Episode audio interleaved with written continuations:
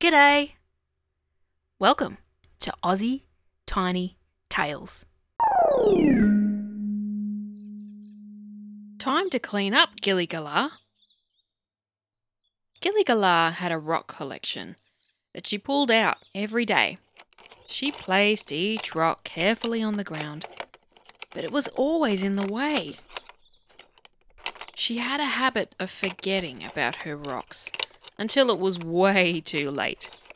The other animals would stumble and trip. It really wasn't great. One day, Willie the Wombat lost his footing and fell down. He got so cranky at Gilly, making a loud and grumpy sound. "Your rocks are always in the way. I've fallen over them way too much. You need to pack away your things. No one has time for ouchies and such." Gilly Galah felt bad. She didn't mean to make a fuss. She just got distracted. She needed someone she could trust. "That's it," she thought. "I've got it. My friend Gary, well, he's great. He can help me remember to pack away. He is such a good mate." So she found Gary and asked him to help her remember to pack away. "Sure," he said. "I can help. When it's time to pack up, I'll say,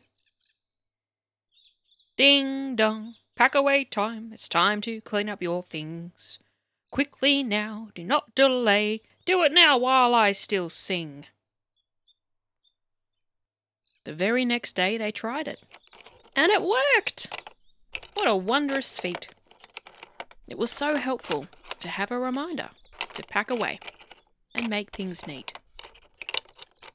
If you can't remember to do something that you must do, find a friend or set an alarm. It could really help you too.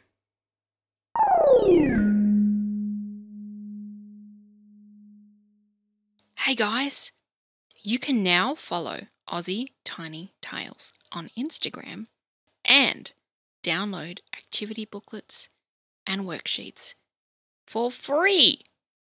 Head to the show notes for links. Bye.